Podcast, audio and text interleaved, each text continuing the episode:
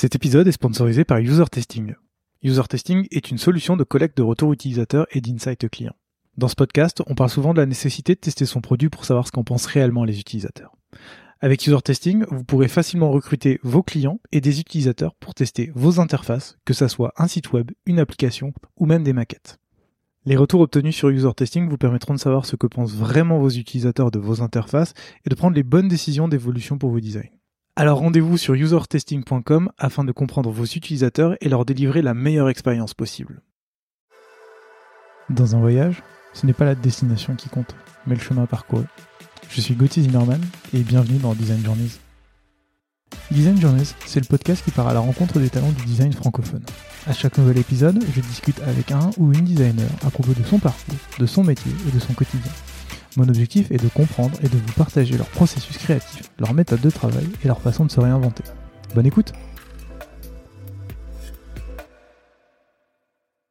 Salut Roxane!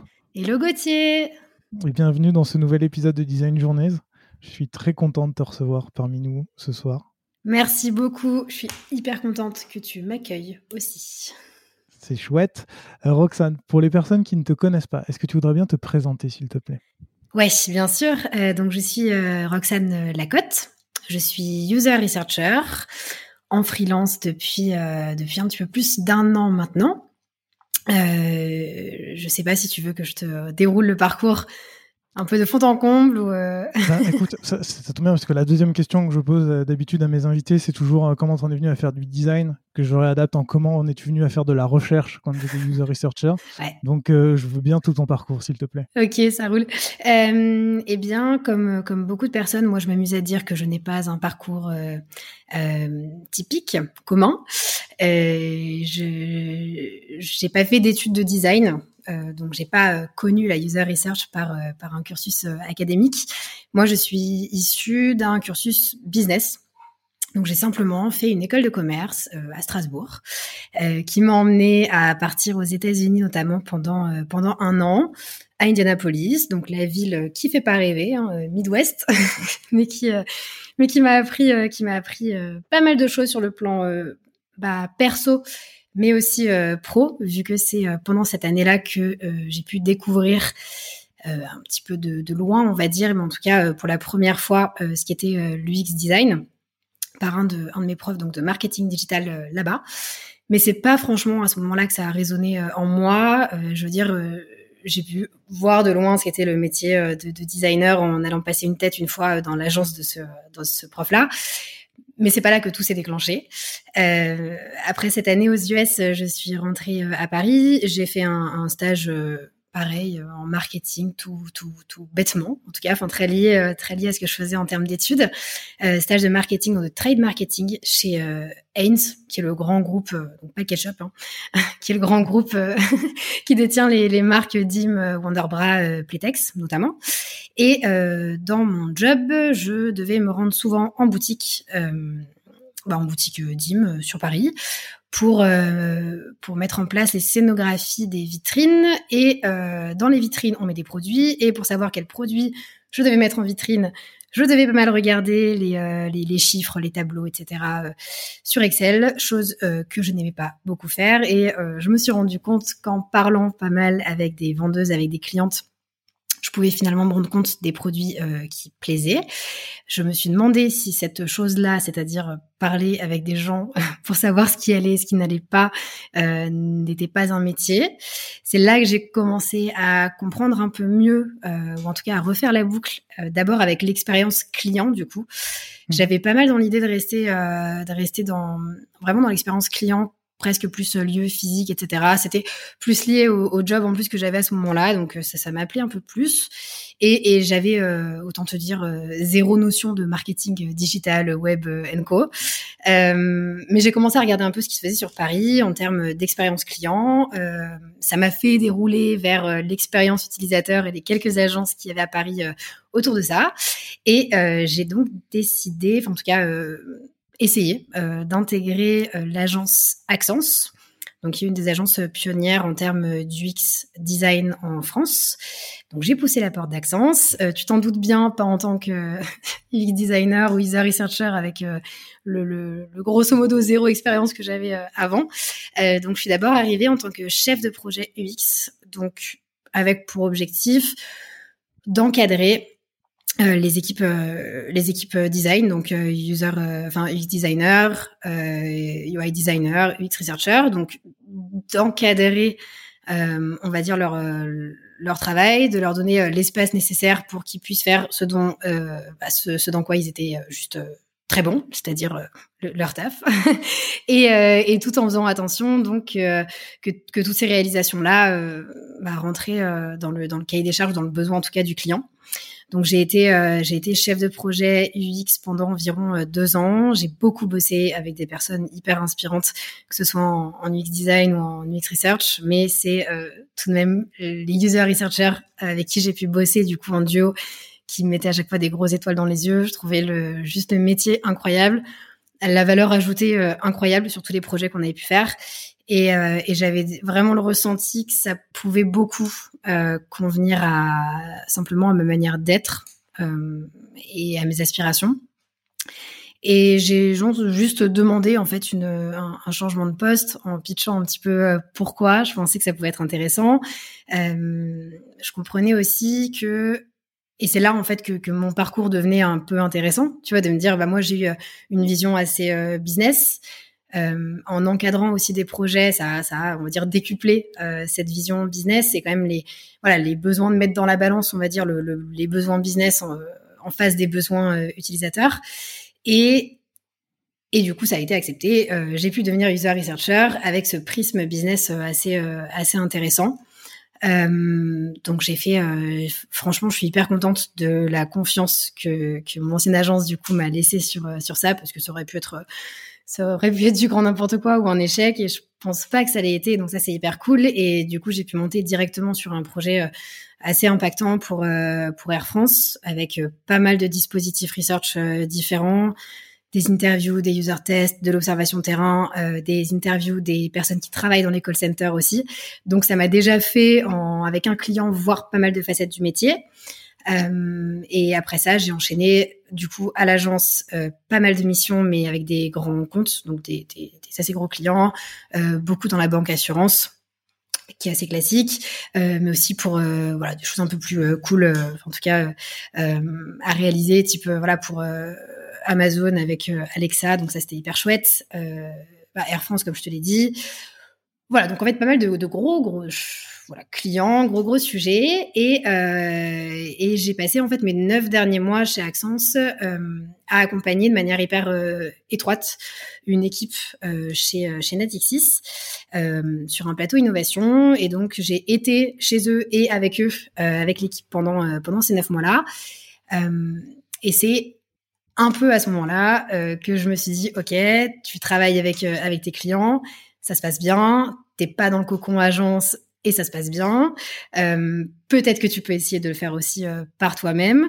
Je sentais qu'il y avait des choses qui me poussaient. Il y avait rien qui me freinait vraiment à être à l'agence, mais il y avait des choses qui me poussaient à me dire, peut-être que tu peux le faire par toi-même, peut-être que tu peux essayer aussi d'aller voir des clients qui ressemblent un petit peu plus à ta manière de bosser, voilà. Donc, je me suis dit, vas-y, lance-toi. Donc, je me suis mise à mon compte il y a un peu plus d'un an. Et donc, voilà, aujourd'hui, j'accompagne principalement, j'adore bosser avec ce type de clients-là. Et donc, je suis hyper contente, mais c'est pas non plus, je suis pas rebutée sur d'autres types de clients, mais j'accompagne aujourd'hui beaucoup des startups et des scale-up françaises. Je les accompagne pour connaître mieux les besoins, les attentes de leurs utilisateurs, pour les aider à concevoir des produits, des services qui répondent à de vrais besoins encore plus vite, parce que la rapidité, ça reste quand même un des gros enjeux avec ces entreprises-là, et voilà, et je m'éclate complètement. Merci beaucoup. J'ai plusieurs questions sur lesquelles j'aimerais revenir, et sur certains points de ton parcours. Ouais. Avant qu'on rentre là-dedans, j'aimerais bien que tu nous décrives déjà pour toi ce que c'est concrètement qu'une UX researcher. Alors, être user researcher, pour moi, c'est être la porte vers les utilisateurs alors j'ai envie de dire de son client, mais de son entreprise, etc. Être user researcher, c'est réussir justement à permettre aux autres équipes, que ce soit produit, marketing, growth, direction, de prendre des décisions un peu plus éclairées en prenant en compte les besoins réels des utilisateurs, les comportements réels des utilisateurs. Donc, un user researcher, pour moi, ça a simplement pour mission de pouvoir se dire « Ok, on a des intuitions, elles sont peut-être très bonnes, elles sont peut-être à challenger. Comment on fait ?» Eh bien, la user research est une solution pour aller justement rechallenger ces intuitions-là et prendre des décisions produits, notamment, qui sont plus éclairées. Très clair, merci. Tu l'as dit au tout début, tu es issu d'une école de commerce. Ouais. Moi aussi, j'ai fait école de commerce, c'est pour ça que j'ai envie de poser une question là-dessus. Est-ce que tu penses que ton parcours de marketing t'a aidé à faire de la recherche utilisateur et t'a donné les bases pour avancer là-dedans ? Alors, mes études de marketing en soi, j'ai pas envie de mentir et je vais te dire non. Je pense pas que ce soit mes études en marketing qui aient fait quelque chose. Je pense que si j'avais fait des études en finance, un cursus finance, ça aurait été la même chose. Mais je pense que c'est plutôt, tu vois, vraiment la notion business. De se dire que on a beau défendre les besoins de nos utilisateurs, on n'est pas non plus on bosse pas dans une association à but non lucratif. Et donc, de fait, il faut qu'on fasse du business.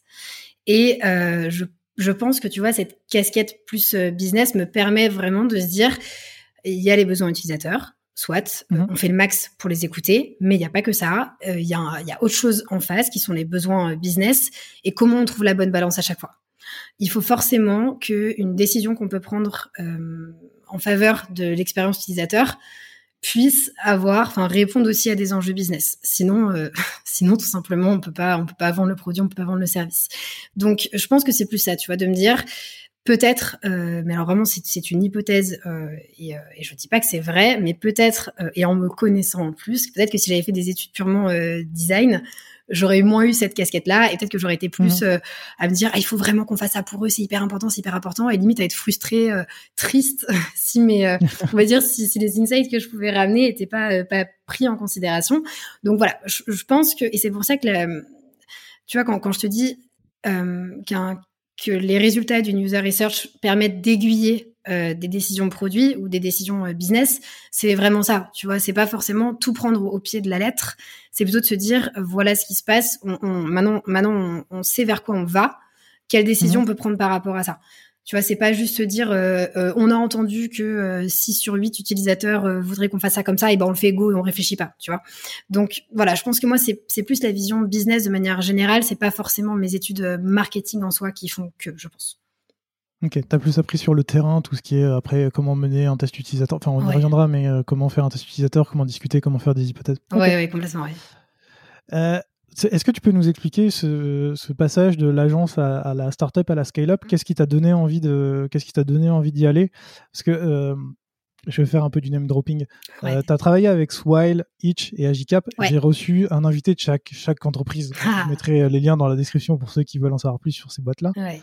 Et après avoir parlé avec chacun de mes invités, ce que t'expliquais tout à l'heure, c'est que c'est quand même des boîtes qui vont très vite, qui généralement n'ont pas vraiment le temps, qui n'investissent pas forcément dans la recherche, alors que les plus grosses entreprises ont généralement l'impression d'avoir les moyens de le faire et de se permettre de prendre du temps dessus.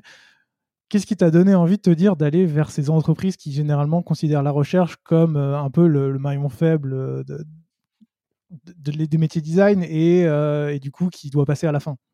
Ouais, franchement, c'est une super question. Comment je suis passée à ça ? Alors déjà, tu vois, moi, quand je suis partie d'Axens, j'avais pas du tout un plan en tête. Hein. Je me disais pas mes clients ou alors mon client phare. Mon client target, c'est de la startup, de la scale-up, pas du tout. Mon client, c'était celui qui allait me donner de l'argent et me permettre de me nourrir à la fin du mois. Donc j'étais ouverte à tout, mais il s'avère que j'ai eu trop de chance parce que sur mes toutes dernières semaines chez Axens, Romain, qui était COO à l'époque chez Swile, qui est passé CPO il y a peu, Romain Libaud est venu vers moi, je crois qu'il m'avait vu sur LinkedIn ou Malte, en me disant qu'ils avaient besoin d'un support research sur de la discovery, sur une feature en particulier. Donc j'ai fait ma petite présentation, je suis partie chez Launcher à l'époque, leur présenter tout ça, mon petit protocole, ma petite méthodologie, très classique on va dire, tu vois. Et je me rappellerai toujours d'un truc avec Romain, Rome, c'est qu'à ce moment-là, donc je leur fais ma presse et puis il me dit écoute, faut qu'on soit clair dès le départ, chez nous c'est no bullshit. Voilà. Donc là, tu nous parles, moi ça me parle, on peut essayer. Donc bref, on s'est lancé, mais je me suis gardée en tête, ok, on se connaît pas, il me dit direct no bullshit. Bon, mais j'ai jamais parlé comme ça, tu vois, un client m'avait jamais... c'est ce franc-parler un petit peu que moi je connaissais pas du tout quand je bossais avec des boîtes un peu plus classiques, on va dire. Et donc moi, j'ai bossé 2 mois. D'abord donc avec Launcher, avec ma méthodologie toute bien faite, carrée, etc. Et en mode mission, tu vois, ça passait bien parce que c'était 2 mois de discovery, tout était assez clair. On a eu des enseignements assez ouf. On a fait des personas, des customer journées. On a priorisé tout ce qu'on pouvait apporter comme amélioration, etc., etc. Donc bref, hyper clair, ça passait bien. Et en fait, là où je veux en venir, c'est que tu vois, quand je suis revenue chez Swile, du coup, après, pendant 9 mois, donc quand ils ont changé de nom, etc., et que je les ai accompagnés, là, je me suis dit, ok, ma grosse, tu vas laisser tomber tes méthodologies construites au jour près, machin, les trucs que t'as appris, vu et revu pendant des années, parce que ça passe pas, ça marche plus, t'as pas le temps, on n'y croit pas, donc bref, je pense qu'on va en parler dans un deuxième temps, mais en tout cas, tu vois, donc, pourquoi je suis allée vers ce type de client-là ? Déjà, c'est j'ai eu la chance que Rome vienne vers moi. Ensuite, Itch, j'avais écouté un podcast de Julien Pelletier qui était Head of Product, super bêtise, ou Head of Design. Head of Product Design, bah voilà, comme ça, bon, à l'époque. Donc, j'avais écrit un petit message après, en mode, tu parles research dans ton podcast, écoute, si tu veux qu'on en discute, il n'y a pas de souci, on a parlé. Et donc, j'ai fait une mission pour eux ensuite. Et tu vois, je sais pas, il y avait une dynamique et j'avais l'impression que même en cours de projet, quand j'étais en train de donner des insights, je voyais des gens derrière qui s'activaient, qui étaient chauds pour que les choses changent, qui étaient sur dispo, etc. Honnêtement, j'avais moins l'habitude de voir ça avec le type de client avec qui je bossais avant. Et donc, c'était une évidence totale par le fit qu'il y avait eu déjà initialement entre les équipes avec qui j'avais bossé chez Swile et par le produit et par plein de choses. Ça a été une évidence de retourner avec eux pendant plusieurs mois quand ils me l'ont proposé. Et en ayant été baignée dans cet univers-là, tu vois, enfin, il y a une des valeurs de chez Swile qui est, on est des doers, c'est vrai. Je suis devenue une énorme doers en étant avec eux aussi. Et tu vois, j'ai plus envie de perdre ça parce qu'il y a une dynamique de fou dans ce type d'entreprise-là. Je trouve que c'est des boîtes où tu vois très rapidement aussi l'impact que la user research peut avoir. Donc, il faut beaucoup plus batailler pour mettre les choses en place, pour que ça change, parce que ça va tellement vite. Donc, tu peux même pas te poser 2 secondes pour dire, OK, quels sont les process aujourd'hui? Qu'est-ce que ça peut être demain? Est-ce qu'on essaie pas? C'est beaucoup plus compliqué, évidemment. Mais ça en vaut la peine parce que dès que les choses changent un petit peu, tu sens que tu apportes de l'impact positif aux équipes avec qui tu bosses et voilà, ça va hyper vite et ce type de boîte-là me plaît aussi parce qu'au final, c'est des entreprises qui sont OK pour qu'on essaie des choses qui sont pas dans le cadre, tu vois. Et donc, qui sont pas choquées et qui sont surtout très demandeuses. Par exemple, qu'une phase de discovery qui pourrait te prendre, si tu passes par une agence, 4 à 6 semaines, ne te prennent qu'une semaine du moment où tu recrutes tes utilisateurs jusqu'au moment où tu livres les résultats. Et donc, forcément, tes méthodes, elles sont un peu, elles sont pas tendues à 4 épingles et c'est pas grave vraiment. Et je pense que voilà, certaines personnes du métier sont pas hyper d'accord avec ce que je peux dire, je pense. Donc je dis pas du tout que j'ai la science infuse là-dessus, c'est juste ma vision. Mais pour moi, c'est pas grave si c'est pas parfait. Et voilà. Donc j'aime bien le terrain de jeu qu'on peut avoir en tout cas dans ces boîtes-là parce que ça va vite et qu'on peut essayer des choses intéressantes. On reparlera tout à l'heure un peu de justement tout ce que tu proposes et comment tu travailles. Mais du coup, tu, si je comprends bien, tu dirais que dans les startups, c'est quoi ? C'est un petit peu plus compliqué de vendre de la recherche au départ, mais une fois que tu as mis un pied dans l'entreprise, c'est beaucoup plus simple de leur vendre des méthodologies une fois que tu leur as montré une première fois que ça marche et ce que ça peut apporter ? Ouais, bah, tu vois, il y a la vision de la user research aujourd'hui. C'est encore, c'est hyper académique, ça prend du temps, ça va forcément ralentir le cycle de conception. C'est très vu, enfin tu vois, c'est un peu, c'est le chiffre, la data, le quanti est hyper attendu. Le quali, on a un peu l'impression, alors je dis on, mais en tout cas certains profils dans les entreprises en particulier, tu vois, on a un peu l'impression que bah c'est justement c'est du bullshit, ouais, on parle avec des gens, d'accord, mais bon, voilà, ça prend du temps. Donc, tu vois, ce travail-là de dire, OK, voilà tout ce qui est possible de faire, voilà pourquoi c'est intéressant de le faire. Non, ça prend pas 3 plombes. Voilà. Comment tu fais justement de manière concrète pour les gens qui nous écoutent et qui voudraient un peu mettre en place la user research dans leur entreprise? Comment tu fais justement pour justifier et dire, bah non, en fait, c'est pas du blabla, du bullshit, ça sert et ça marche vraiment? Je pense que chez Swile, c'est peut-être le cas le plus concret que j'ai à partager. J'ai utilisé, on va dire, trois petits trucs en particulier. Le premier, c'est quand je suis arrivée, j'ai passé un moment en visio, parce que bon, c'était en plus fin de premier confinement, enfin je sais plus exactement, mais on était encore en télétravail, donc j'ai passé 1 heure en visio avec, tu vois, une petite dizaine de personnes qu'il fallait que j'ai, on va dire, de mon côté, tu vois. Donc, j'ai passé, voilà, cette petite heure au téléphone pour savoir, bah, déjà, quel était leur taf. Tu vois, j'ai fait un peu de user research sur les gens qui bossaient finalement chez Swile, tu vois, quel était leur taf, quel était leur passé, les anciennes boîtes dans lesquelles ils ont été, s'ils avaient déjà collaboré avec des user researchers ou pas, si oui, ce que ça leur avait apporté et peut-être ce qu'ils auraient aimé avoir en plus, qu'est-ce qu'ils comprenaient de mon taf, qu'est-ce qu'ils pensaient que je pouvais leur apporter. Et tu vois, c'était des profils évidemment du produit, donc tu vois du product designer, lead dev, mais aussi profil marketing, COO. Tu vois, j'avais besoin de me rapprocher vraiment des personnes avec qui j'allais bosser et vraiment celles à qui je pouvais apporter de la valeur. Donc ça m'a donné des premières bases, des premières pistes. Et ensuite, ce que j'ai fait chez Swile, c'est que j'ai organisé un meet-up interne assez vite, 2-3 jours après être arrivée, en invitant toute la boîte, en disant voilà, je vous propose juste vous expliquer un petit peu ce que c'est la user research, parce que c'est pas connu comme métier, donc c'est peut-être cool qu'on en parle là, au moins si vous avez des questions après, au moins vous savez à quoi je sers, quoi, tout simplement. Et vu que tu vois, en plus la boîte est entre Montpellier et Paris, c'était important, tu vois, je pense que même les personnes du care, enfin du support, m'identifient parce que c'est des personnes avec qui je serais amenée à travailler après. Donc voilà, bon. Tu vois, j'ai fait ce petit meet-up là juste pour dire un peu, bah voilà à quoi je peux vous servir, voilà ce que je fais, voilà ce que je fais pas, voilà, je suis pas data analyst, donc je suis pas product designer, donc moi je vous aide sur les problèmes, mais je vous aide sur les solutions, mais je conçois pas les solutions. Voilà, donc tu vois, ça permettait de dresser un peu un tableau. Et ça a permis à pas mal de personnes, finalement, de venir me parler après, etc. Troisième chose que j'ai fait, c'est que j'ai directement, pareil, quand je suis arrivée, mis en place un weekly research. Donc, toutes les semaines. Alors, j'ai envie de te dire qu'il y a un sujet dans le pipe ou pas, mais il y avait tout le temps un sujet dans le pipe. Donc, toutes les semaines, il y avait la weekly research. J'avais mes, on va dire, 10 invités un peu classiques qui étaient là tout le temps. Et c'était ouvert à tous. Et du coup, je partageais l'agenda le lundi. Voilà, on va parler de ça. Ça, c'est terminé. Ça, c'est en cours. J'ai besoin de vos hypothèses ou de vos idées là-dessus. J'ai regardé des recordings sur tel moment du parcours. Ça peut être intéressant qu'on lance une research.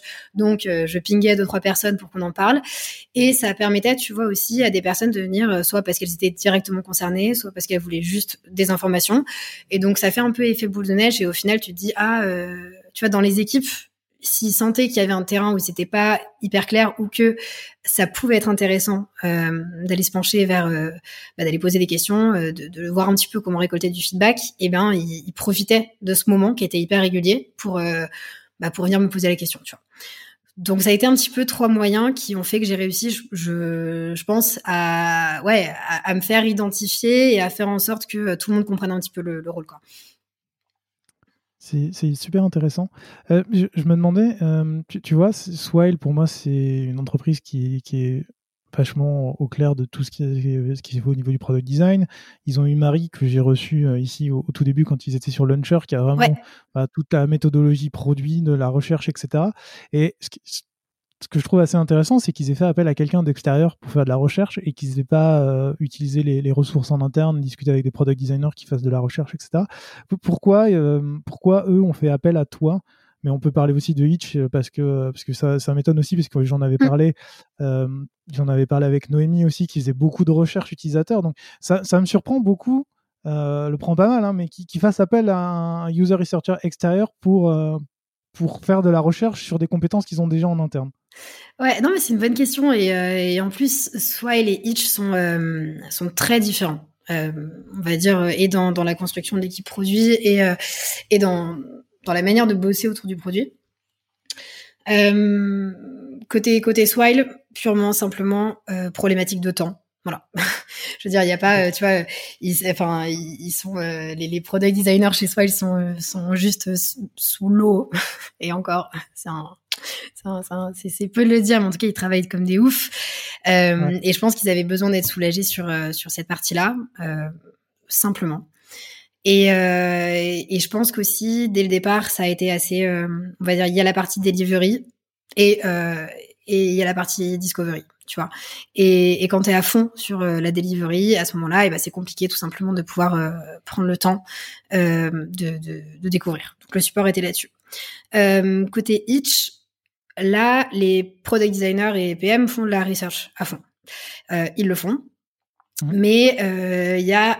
Alors, tu vois, sur l'accompagnement que j'ai fait avec eux en mars dernier, il y avait besoin de justement sortir un peu la tête de l'eau et de se dire, OK, nous, on a chacun notre vision du moment du parcours, notre prisme sur le moment. Et ce serait bien qu'une personne externe, neutre, vienne rechallenger tout ça et nous donner une vision plus globale. Et tu vois, pour ces deux cas-là, et finalement, tu vois, Agicap, c'est la même chose. Agicap, donc moi, j'ai aidé l'équipe produit à monter en compétences en user research, tu vois, à se sentir juste plus à l'aise et à avoir tous, on va dire, un niveau de connaissance qui soit le même pour bien taffer ensemble et puis pour bien scaler par la suite. Et dans tous les cas, c'est juste que ce soit dans je fais pour vous ou je vous accompagne à faire mieux, il y a quand même cette vision de on va faire appel à quelqu'un qui n'a pas d'affect pour le produit, qui n'a pas d'affect pour les gens, enfin si, en plus je les adore, mais tu vois ce que je veux dire, enfin qui n'a pas d'affect pour les gens qui bossent sur le produit. Enfin tu vois, j'ai pas peur de dire dire des insights à chaque fois. C'est pas ma vision, tu vois, je suis pas un énième avis qui vient autour de la table parce que moi en soi, enfin tu vois, c'est pas mon business, mais je suis une porte vers les utilisateurs, donc de fait je suis neutre, en tout cas le plus neutre possible. Et je pense que ça fait toujours du bien aux équipes d'avoir quelqu'un, que ce soit pour un projet plutôt stratégique, soit qui va prendre plus de temps. Et donc forcément, tu vas dérouler ce projet en parallèle des sprints produits et tu peux juste pas tout faire en même temps. Et ouais, donc je pense que c'est vraiment problématique de temps ou problématique de il faut quelqu'un de neutre qui vienne nous parler de tout ça, quoi. Un nouveau regard et une boucle. Ouais, exactement. Ouais. Et comment ça se passe justement cette relation avec les product designers et les product managers qui eux sont habitués à faire de la discovery ou à travailler vraiment, à faire beaucoup de delivery? Comment toi tu t'insères dans leur process et comment tu travailles avec eux? Eh ben là-dessus, tu vois, alors je commence par Swile, mais je vais réélargir ensuite. Chez Swile, il n'y a pas de PM, donc déjà tu as cette strate, on va dire, dans l'équipe produit qui saute. Et donc, la manière tout simplement de bosser avec donc product design et dev, du coup. Chez Swile, en tout cas, ça me permettait d'avoir... Enfin, en tout cas, de dépasser vraiment du cadre user research, tu vois, sur une manière de bosser assez classique. C'est beaucoup main dans la main avec les product designers. et ensuite main dans la main avec le PM, mais au final tu t'es pas, en tant que user researcher, beaucoup t'as pas beaucoup d'interactions avec la partie avec les devs, tu vois. Et chez Swile, ce qui était hyper cool, c'est que ça me permettait finalement de pouvoir bosser avec les product designers, notamment, c'est tout bête à dire, hein, mais pour la compréhension des flows, etc. Tu vois, que ce soit sur un produit déjà existant, mature, sur un site développé, etc. Le product designer a beaucoup plus d'expérience et de connaissance des flows que moi, donc c'était juste ouf de pouvoir bosser avec eux. Et par la suite, mes insights, tu vois, je faisais pas simplement une presse en disant voilà, ça c'est bien, ça c'est pas bien, je grossis le trait évidemment, mais je faisais pas simplement cette presse là d'une part je présentais les résultats et je voulais absolument toujours que les lead dev concernés soient présents à ce moment là Pourquoi?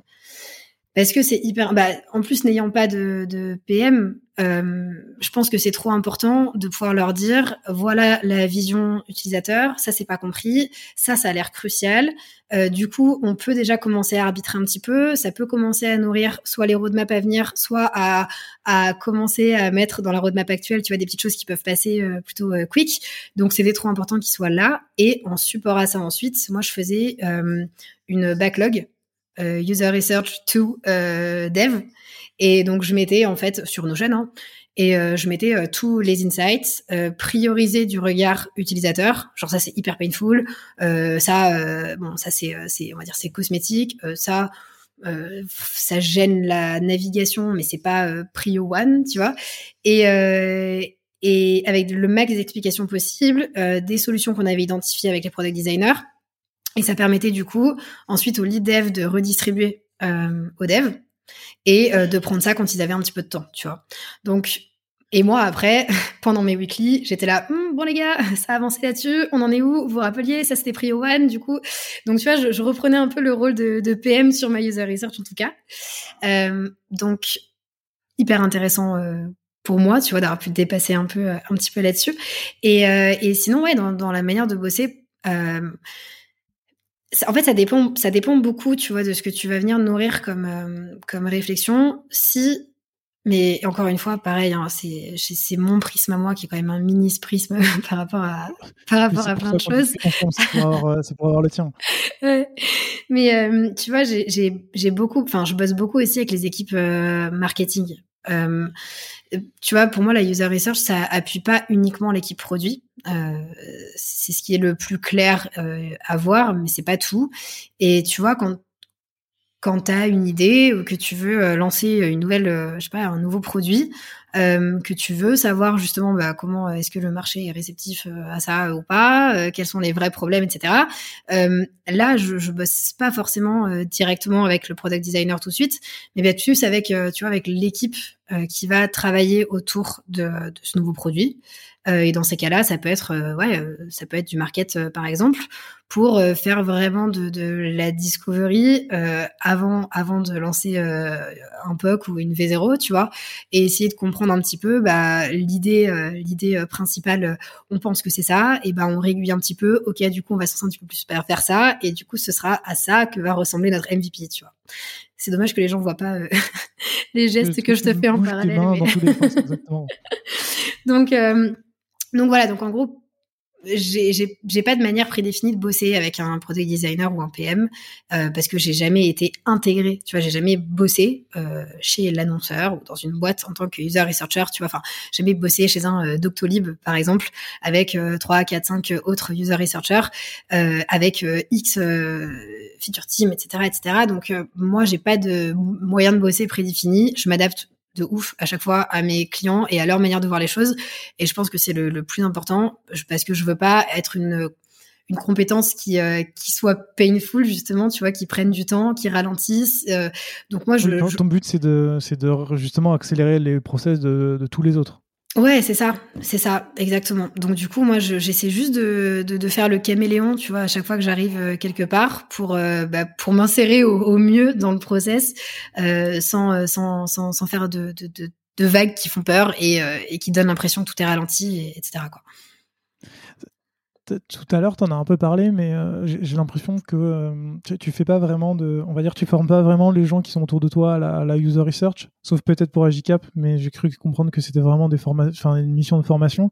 Mais dis-moi si je me trompe, mais j'ai l'impression que quand tu vas chez un Swile ou un Itch, toi, tu vas arriver, tu vas présenter tes méthodes, tu vas rencontrer les gens, tu vas faire ce que tu disais, ton weekly research pour présenter tout ça.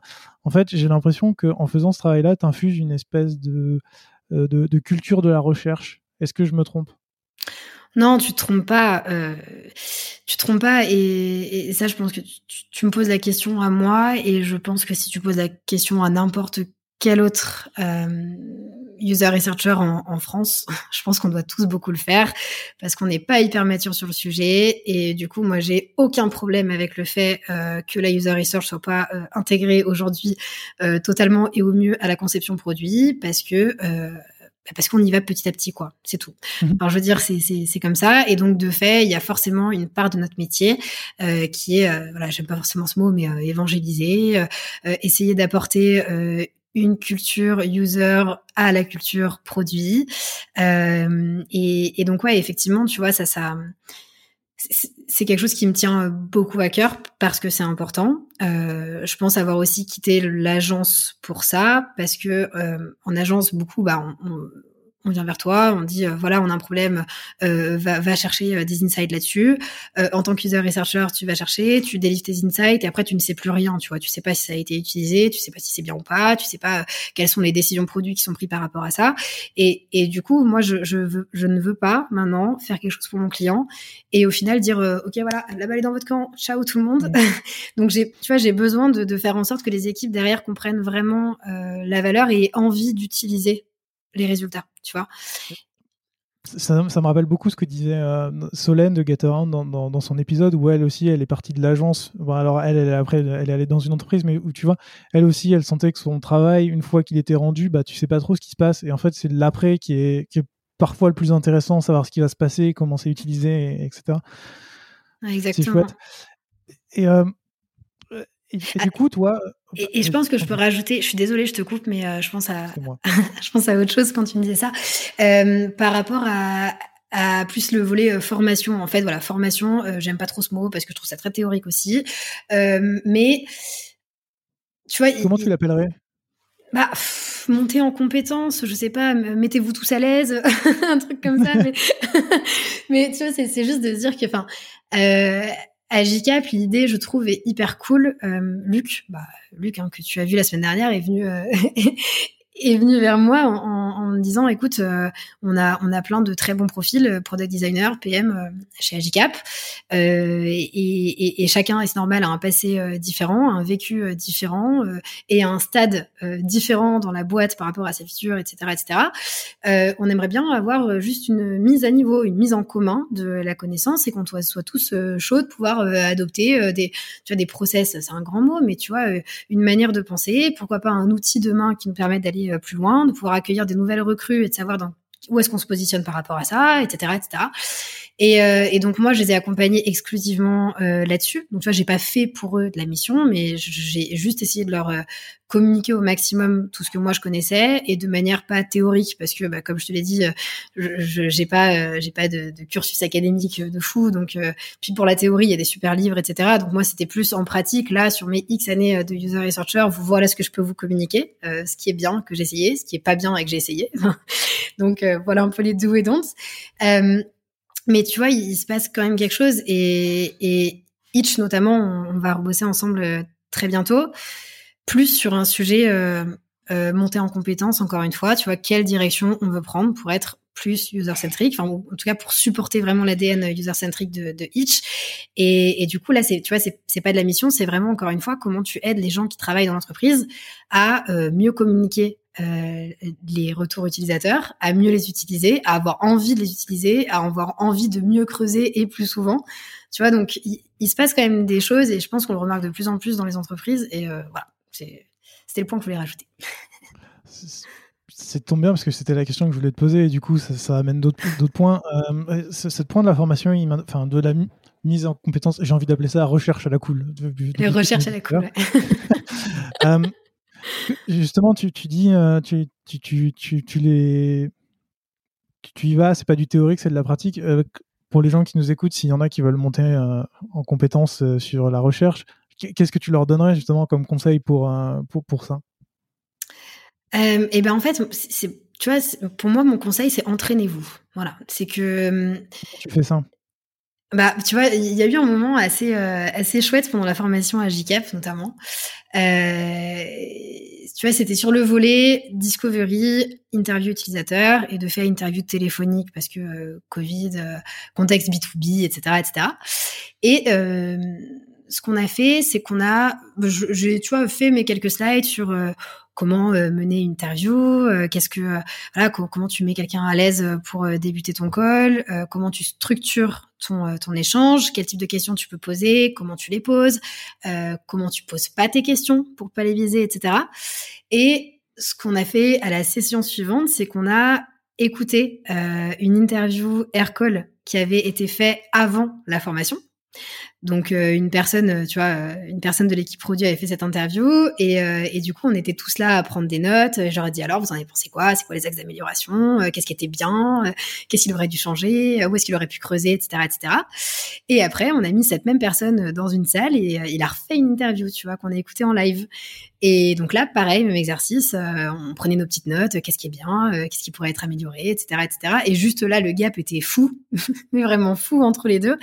Et tu vois, quand je dis entraînement, c'est ça. C'est, je pense qu'il y a, ces choses très théoriques dans le fait de mener une discussion avec un individu qui est un humain, qui n'est pas pareil que tous les autres êtres humains de la Terre et qui va pas te répondre de la manière que tu vas attendre. Comment tu fais pour essayer de puiser au max dans cette discussion ? Où est-ce que tu t'arrêtes ? Où est-ce que tu dis voilà. Enfin, donc tu vois, il y a ces petites notions de base à avoir, mais après c'est clairement de la pratique et faut oser le faire.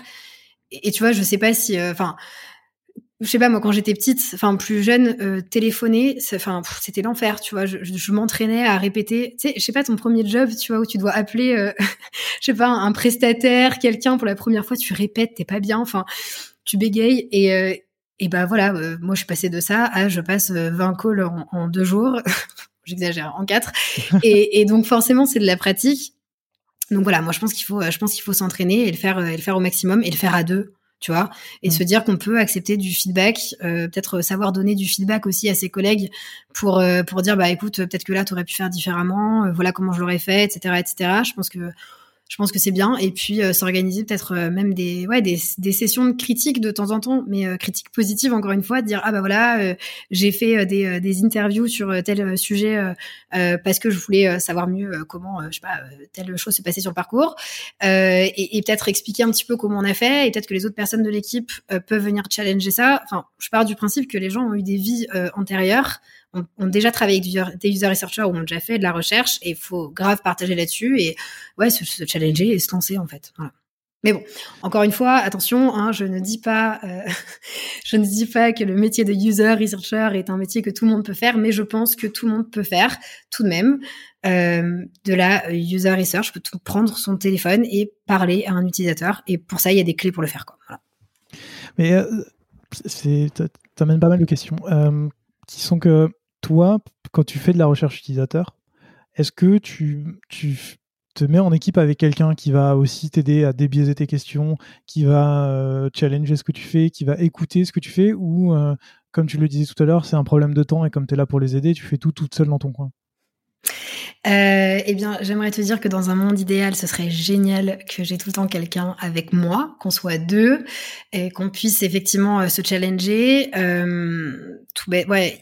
réfléchir, tu vois, aussi à se dire moi j'ai compris ce point de telle manière, est-ce que tu l'interprètes comme moi ou pas? Et tu vois, ce biais d'interprétation, il est énorme, donc effectivement bosser seul, c'est moins stable, moins rassurant, et ça c'est juste humain. C'est dommage, mais c'est comme ça. Donc, j'aimerais beaucoup bosser à 2 avec quelqu'un. Je parle d'un autre user researcher, tu vois, par exemple, ou product designer, tout le temps le même, tout ça. Mais malheureusement, comme tu le dis, pour des contraintes de temps, c'est pas toujours évident.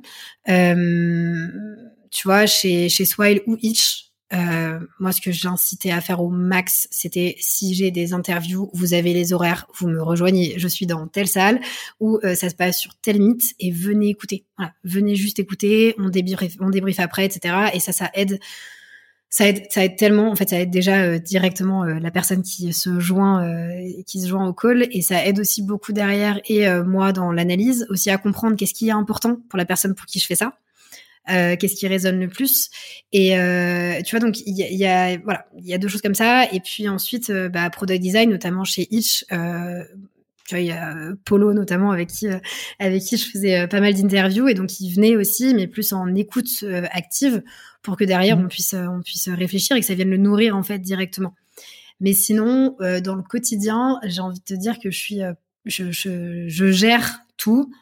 Tu vois, chez Swile, je recrutais mes utilisateurs, je faisais mes NDA avec le légal pour pouvoir les contacter sans souci.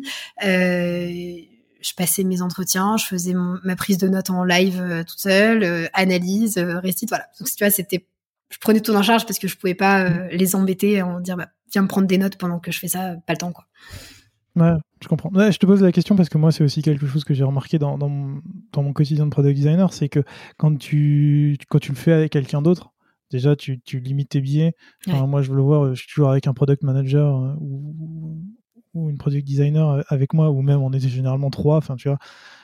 C'est vachement bien pour débiaiser, pouvoir challenger, se rendre compte ce qui va pas. Mais... Ouais. Et puis, ça permet aussi de faire, comme tu le disais,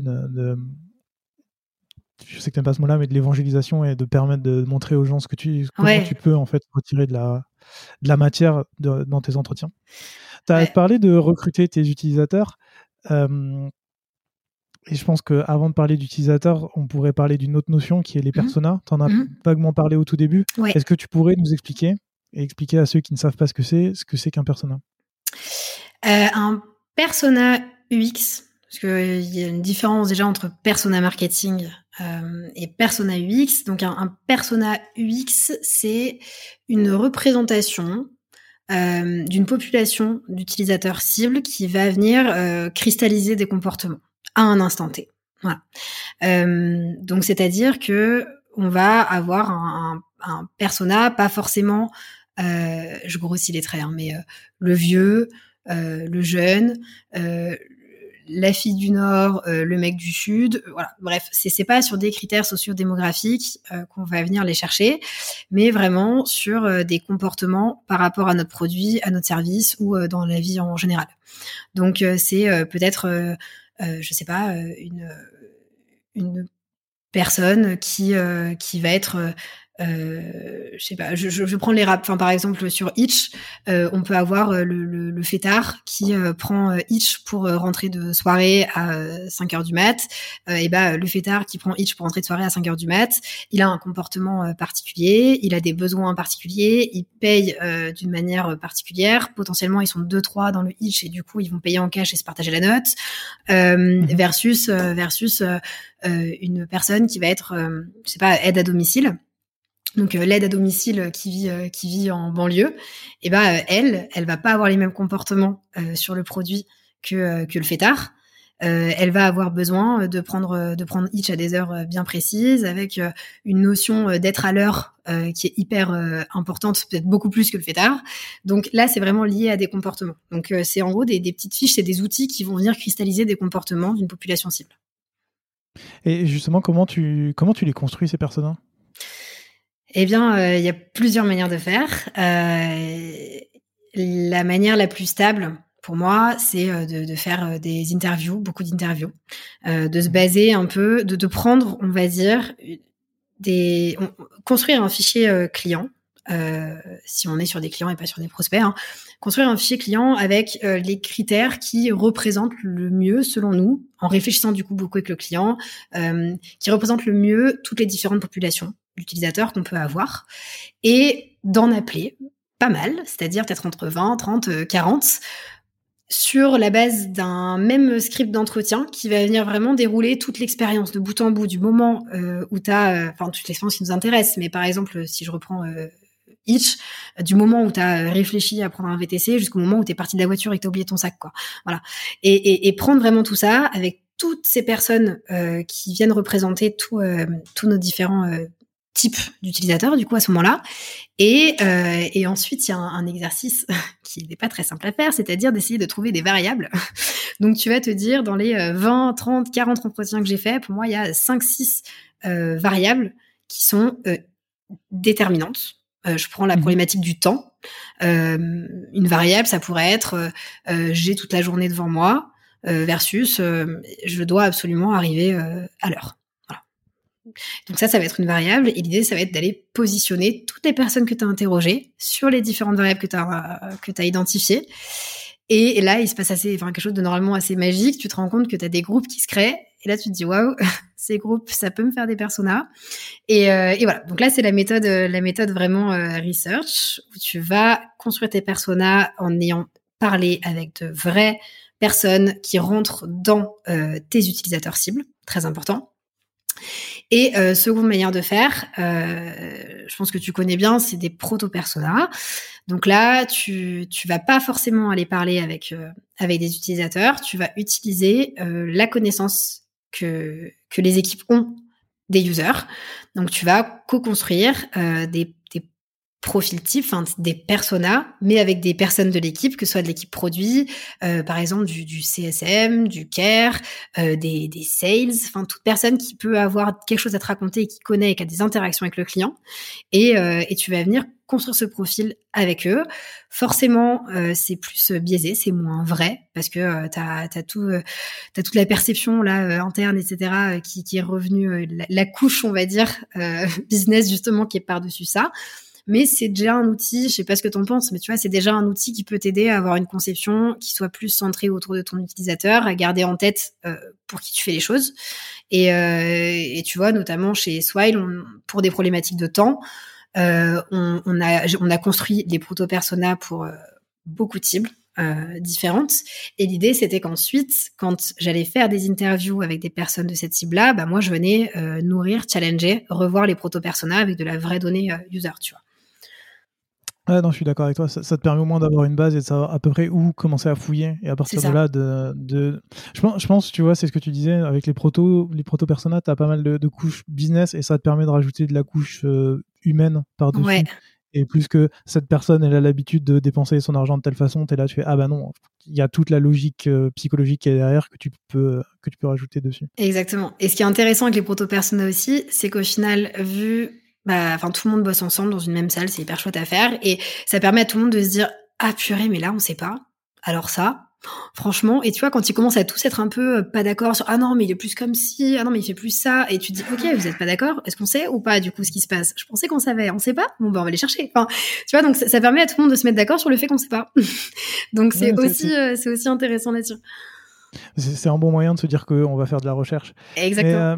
Mais, quand tu as toutes ces conversations et tout ça, est-ce que tu essaies quand même de nourrir le débat aussi avec de la data ? Tout à l'heure, tu disais que tu n'étais pas data analyst, ouais. Mais est-ce que tu vas quand même chercher les data analysts pour te nourrir de ça et avoir de la data qui va te permettre d'avoir plus d'informations sur tes utilisateurs ? Oui. Oui. Ouais, tu vois, quand je te dis je suis pas data analyst, mais c'est simplement parce qu'il y a des personnes extrêmement compétentes pour le faire et qui le font très très bien. Tu vois, je te disais que je déteste manier les tableaux Excel, c'est toujours vrai aujourd'hui, malheureusement. Donc oui, je vais beaucoup solliciter les data analysts, beaucoup savoir qui gravite autour de la data, quel type de data on a, à quel moment, est-ce que c'est des data, tu vois, produits, comportement ou pas, est-ce qu'on a des outils qui sont plugués justement ou pas, qu'est-ce qu'on peut aller creuser et tu vois pareil, chez Swile, pour un sujet en particulier, on a bossé main dans la main pendant quelques semaines avec un data analyst et ça a été juste ouf parce que en creusant quanti-quali en quasi parallèle, ça se répondait tellement et ça m'a tellement permis moi de pouvoir aller chercher des choses de manière beaucoup plus pertinente, sur des cibles aussi beaucoup plus pertinentes. Et tu vois, pour moi, le tableau, il est complet à partir du moment où tu as ce volet quanti et ce volet quali. L'un va pas sans l'autre. Après, les organisations produits, les organisations équipes, et tu vois, surtout quand tu es dans de la startup, scale-up, Potentiellement, tu vois, tu as des boîtes aujourd'hui sont 150, il y a 2 ans, ils étaient 7. Donc, tu sais pas si tu as une équipe, tu vois, tu sais pas si tu as encore des data analystes, il n'y a pas de user researcher, donc qui va arriver avant l'autre, tu vois, enfin, tout n'est pas parfait et c'est normal. Mais c'est hyper cool quand tu commences à avoir toutes ces compétences qui sont dans la boîte. Et avant ça, de savoir un petit peu, dans tous les cas, il y a bien quelqu'un qui a la main sur de la data, qui, et qu'est-ce qui peut être utile ou pas, tu vois. Donc, ouais. Évidemment, c'est trop bien de pouvoir capitaliser sur les deux. Faire que du quanti, ça marche pas. Enfin, je veux dire, tu vas comprendre plein de choses. Enfin, tu vas identifier plein de choses, mais tu vas jamais comprendre pourquoi ça marche, pourquoi ça marche pas, pourquoi ça churn, pourquoi il y a de l'adhésion. Enfin, et si tu fais que du quali, tu vas jamais être certain que ce que tu as creusé et qui te semble être très problématique est réellement très problématique, tu vois. Donc, les deux vont largement ensemble. J'ai souvent l'impression que le quanti te permet de te dire combien et quoi, et le quali te permet de te dire pourquoi. Exactement, tout à fait.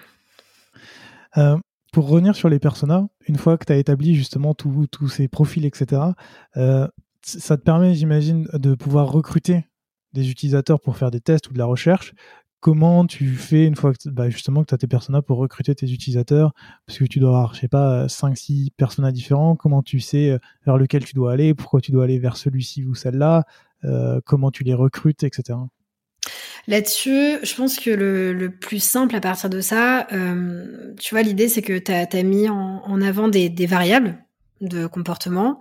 Déjà, se poser la question, est-ce que ces variables-là, on les a ou pas, tu vois, à dispo dans notre connaissance comportement produit, que ce soit tu vois, par des outils justement ou sur nos databases, etc. Donc déjà se poser la question, est-ce qu'on peut commencer à filtrer nos utilisateurs par rapport à ces comportements-là ou pas?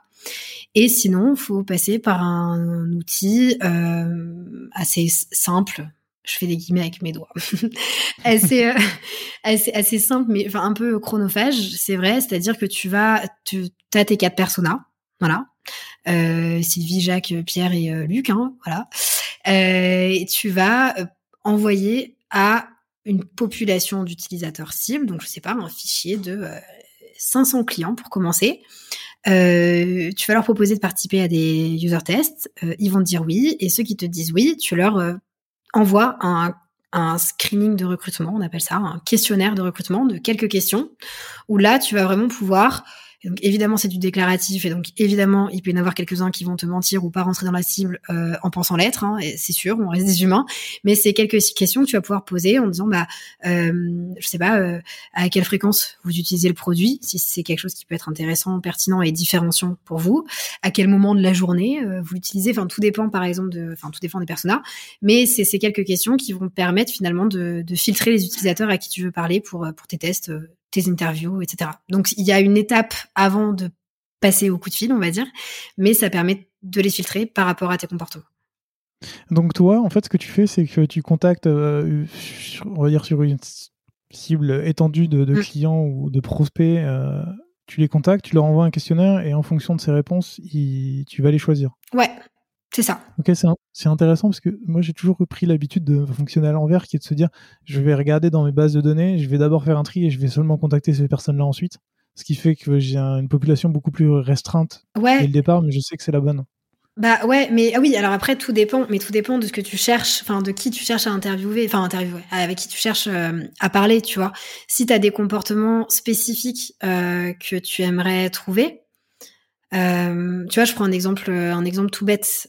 Chez Swile, enfin Launcher à l'époque, on avait fait une grosse discovery sur la feature de commande groupée, et on voulait parler à des personnes qui avaient arrêté d'utiliser la feature. Comment tu fais pour savoir que dans les personnes que tu as dans ton fichier, est-ce que tous ceux qui n'ont pas utilisé le produit, enfin la feature depuis 3 mois, sont vraiment des personnes qui ont eu une expérience déceptive, ou est-ce que c'est des personnes qui n'ont pas perdu leur carte Swile et qui de fait n'utilisent pas, je dis n'importe quoi. Et si tu shoots, si tu estimes que toute personne qui n'a pas utilisé depuis 3 mois sont vraiment des gens déçus et ils ont churn, et bah tu vas peut-être interviewer des personnes qui étaient juste parties en road trip pendant 3 mois et qui n'ont pas utilisé le produit, tu vois.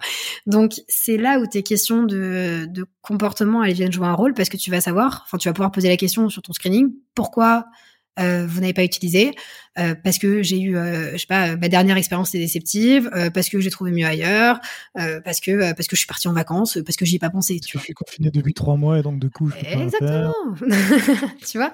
Donc non, ok. Ouais, je trouve ça hyper intéressant de le prendre comme ça. J'y avais jamais pensé. C'est pas obligatoire sur tous les sujets, mais tu vois, si t'as besoin de te dire... en fait, tu vois, c'est le temps que tu vas prendre à choper des gens en passant par un questionnaire de screening. Tu vois, ça te fait une étape supplémentaire, donc c'est chiant. Hein, toute étape supplémentaire est chiante.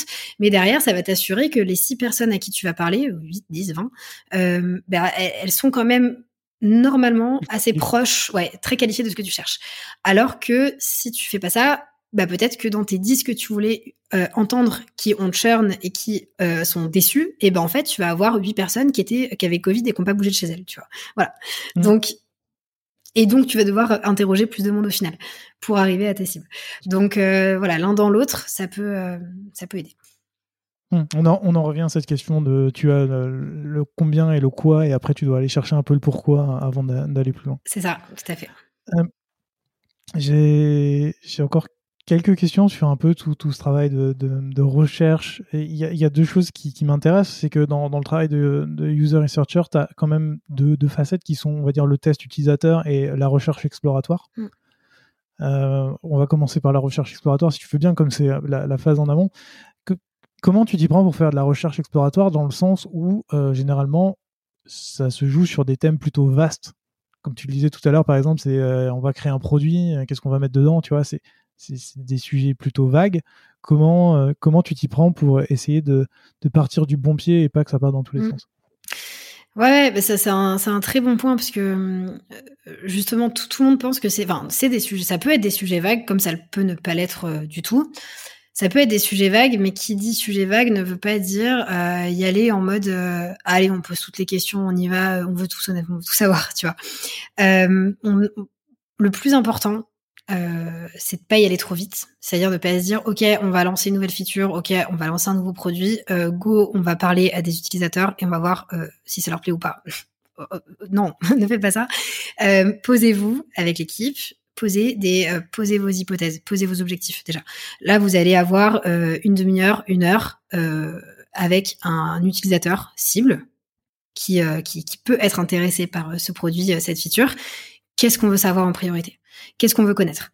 Il y a forcément des sujets qui sont plus importants que d'autres. Il y a des choses qui vont être, du petit plus, si on le sait. Il y a des choses, c'est crucial. Là, notre produit, on veut le sortir dans, je sais n'importe quoi, 4 mois. Qu'est-ce qu'on veut savoir ? Voilà. Qu'est-ce qu'on a besoin de prioriser ? Et donc ça, c'est hyper important déjà de se dire qu'est-ce que je veux savoir en priorité, qu'est-ce que je veux savoir en secondaire. Ensuite, on a forcément une petite idée de la chose. On a forcément des hypothèses. On a forcément des intuitions. On les pose. À moins que le CEO habite, je sais pas, à Singapour et qu'il soit jamais dispo et qu'il ait pas d'ordinateur, personne n'a pas d'hypothèse ou d'intuition ou de supposition sur ce qui devrait marcher ou pas. On pose tout ça. Et l'idée, c'est que justement, les interviews viennent valider ou invalider ces hypothèses, viennent nourrir la réflexion. Donc, on pose tout ça et ensuite, on va se dire, OK, ça, c'est nos hypothèses. Pour répondre à ces hypothèses, je pense qu'il faut qu'on parle à tel type d'utilisateur. On va les chercher, on fait des interviews et ensuite, on vient dire, OK, et bah, par rapport à tout ça, on peut apprendre que on avait ça en idée, et bah, on n'est pas trop loin, faut qu'on capitalise là-dessus. En vue des besoins, en vue des problèmes qu'ils rencontrent aujourd'hui, ça peut être vraiment une fonctionnalité à haute valeur pour eux. Par contre, on pensait que ça pouvait être ouf. Finalement, il n'y a pas vraiment de problème là-dessus. Voilà. Mais en tout cas, mon conseil, ce serait prioriser déjà avec les personnes de l'équipe qu'est-ce qu'on veut vraiment savoir. Poser à plat les hypothèses et toutes les idées qu'on pense avoir, pour qu'on aille vérifier si elles sont justes ou pas. Et c'est ça qui permet de mener la discussion par la suite. C'est pas une discussion ouverte, hein, c'est pas un champ libre et advienne que pourra. Il faut vraiment, cadrer les choses. Et tu vois, pour moi, j'ai vraiment, enfin aujourd'hui et même moi, hein, si je pouvais, je passerais ma journée à parler avec des gens et je ferais pas de cadrage, tu vois. Enfin, mais c'est la manière dont tu vas cadrer ta research qui va faire que tu vas t'adresser aux bonnes personnes qui vont répondre à tes questions. Donc il faut passer du temps à se poser les questions avant, justement, tu vois. Et est-ce que c'est pas un peu la même chose quand tu fais des tests utilisateurs ? C'est exactement la même chose. Tu vois, enfin, tu cadrer, en tout cas, c'est pour moi, c'est essentiel. Enfin, tu vois, c'est comme tu veux manger un trop bon gâteau au chocolat, et ben tu vas devoir suivre une recette pour le faire. Ou alors tu vas chez Picard. Mais en tout cas, si tu veux tout faire bien, il faut que tu suives la recette. Et peut-être que suivre la recette, pour ceux qui aiment pas forcément, je sais pas, cuisiner, mais qui adorent manger des gâteaux au chocolat, bah c'est chiant à faire. Et bah ouais, mais tu le fais quand même, tu vois. Enfin, et après tu manges ton gâteau au chocolat. Donc parler à des utilisateurs, oui, mais avant poser les hypothèses. Et tu vois, des scénarios de test, ils arrivent tout seuls dans ta tête à partir du moment où tu as posé tes objectifs, où tu sais pourquoi tu vas aller solliciter les gens. Où tu sais quelles sont les hypothèses qu'on a, que ce soit des hypothèses que tu as, une intuition, ou des hypothèses que tu as par justement de la data analyse, par de la product analyse. À partir du moment où tu as posé ces hypothèses et que tu les as priorisées, tu te dis « Ok, j'ai 35 minutes, 40 minutes avec mes utilisateurs, je vais pouvoir aller répondre à cette hypothèse. » Et ben du coup, pour y répondre, je peux me glisser dans tel scénario, tu vois. Et c'est exactement la même chose pour moi. C'est cadrer, c'est crucial. Voilà. Okay. On a discuté de comment trouver les bonnes personnes, comment aller les chercher. Tu as parlé de cadrer, de créer des hypothèses, des questions, des objectifs. Comment on fait pour créer des bonnes hypothèses et des bonnes questions? Et je pense que l'inverse est vrai aussi, c'est qu'est-ce qu'il faut éviter de faire quand on se pose des hypothèses et des questions pour éviter de biaiser la recherche et de faire en sorte que tous les résultats soient foirés. Alors moi, j'ai envie de te dire qu'il n'y a pas de mauvaises hypothèses, déjà. Je pense que c'est important que tout le monde puisse justement soumettre ses hypothèses. C'est le moment de le faire, en fait. Donc tu vois, si je sais pas, 8 personnes de l'équipe produit pensent l'hypothèse A, mais que une personne a l'hypothèse B, eh bien allons tenter hypothèse A et hypothèse B. C'est intéressant, ça permet de rallier aussi l'équipe et de se dire voilà, on sait pourquoi on va prendre telle décision. Et c'est parce que c'est plus telle hypothèse que la seconde. Voilà. Donc il n'y a pas de mauvaise hypothèse pour moi. Ensuite, sur les questions, là, oui, il y a des mauvaises questions. Il y a clairement des mauvaises... Là, je parle de questions à poser aux utilisateurs. Je sais pas si c'était ta question, si c'est bien ça ou pas. Ok.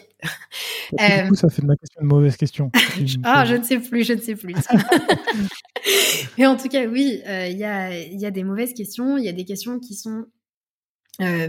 biaisées quand on les pose de fait et on s'en rend pas forcément compte et en fait ce qui est assez marrant, c'est que maintenant que depuis que je suis user researcher, je ne biaise plus mes questions en les posant, et ça c'est ouf, tu vois, mais dans ma vie au quotidien, tu vois, tout bête, mais par exemple si je te pose la question tu l'aimes cette feature? Bon, alors, tu vas me dire, je sais pas, tu vas avoir du mal à me dire non, tu vois, tu vas me dire, je sais pas, si elle me demande comme ça, c'est que peut-être que je dois lui dire oui, tu vois. Ouais. Mais tout bête, mais si je te dis juste, est-ce que tu l'aimes cette feature ou pas? Est-ce que ça t'a aidé à te déplacer, je sais pas, est-ce que tu as l'impression d'être arrivé plus rapidement à destination ou pas? Tu vois, tout bête, mais ce ou pas, il permet juste à la personne de se dire, oh, ok, j'ai le droit de dire ou pas, en fait. je peux choisir, tu vois. Et du coup, dans chacune des questions que je vais poser à chaque fois à un utilisateur, soit c'est une question complètement ouverte, typiquement comment tu fais pour aller dans Paris intramuros? Tu vas juste me raconter comment tu fais. Et sinon, c'est toujours quelque chose ou pas, parce que cette porte de sortie, elle est hyper importante, tu vois. Et ça, c'est juste un petit tips. Et déjà, si on passe par ça, on limite pas mal les biais. Ok. Une fois que tu as fait toute cette recherche, que tu as récupéré des insights, comment tu les partages avec les gens? Et il y a une autre question que j'aimerais te poser aussi, c'est que comment tu fais, toi, pendant ta recherche pour récérer les insights des autres? En fait, ma vraie question, elle est plus globale, c'est comment vous partagez les insights? Parce que, on le sait très bien, tu as le service client qui va récupérer des informations auprès des utilisateurs, les commerciaux peuvent le faire, on a déjà parlé des data analysts qui récupèrent un autre type d'informations, mais tu vois, service client, commerciaux, user researcher, généralement, tout est orienté utilisateur, et tu récupères des besoins, toi tu vas récupérer des informations s'il y a des hypothèses, mais eux peut-être qu'ils ont déjà les réponses alors que tu n'as même pas besoin d'y aller. Comment tu fais pour partager et récupérer les insights de tout le monde? Gros sujet. Ah oui. Gros sujet. Alors, on a combien de temps? Gros sujet et j'ai pas de réponse unique à te donner là-dessus. C'est un sujet phare, cœur dans le monde de la user research et dans le monde du produit. Hein. Dans tous les cas, là, c'est cette question-là de comment tu centralises les données, comment tu l'utilises bien, quel que soit ton profil dans l'entreprise.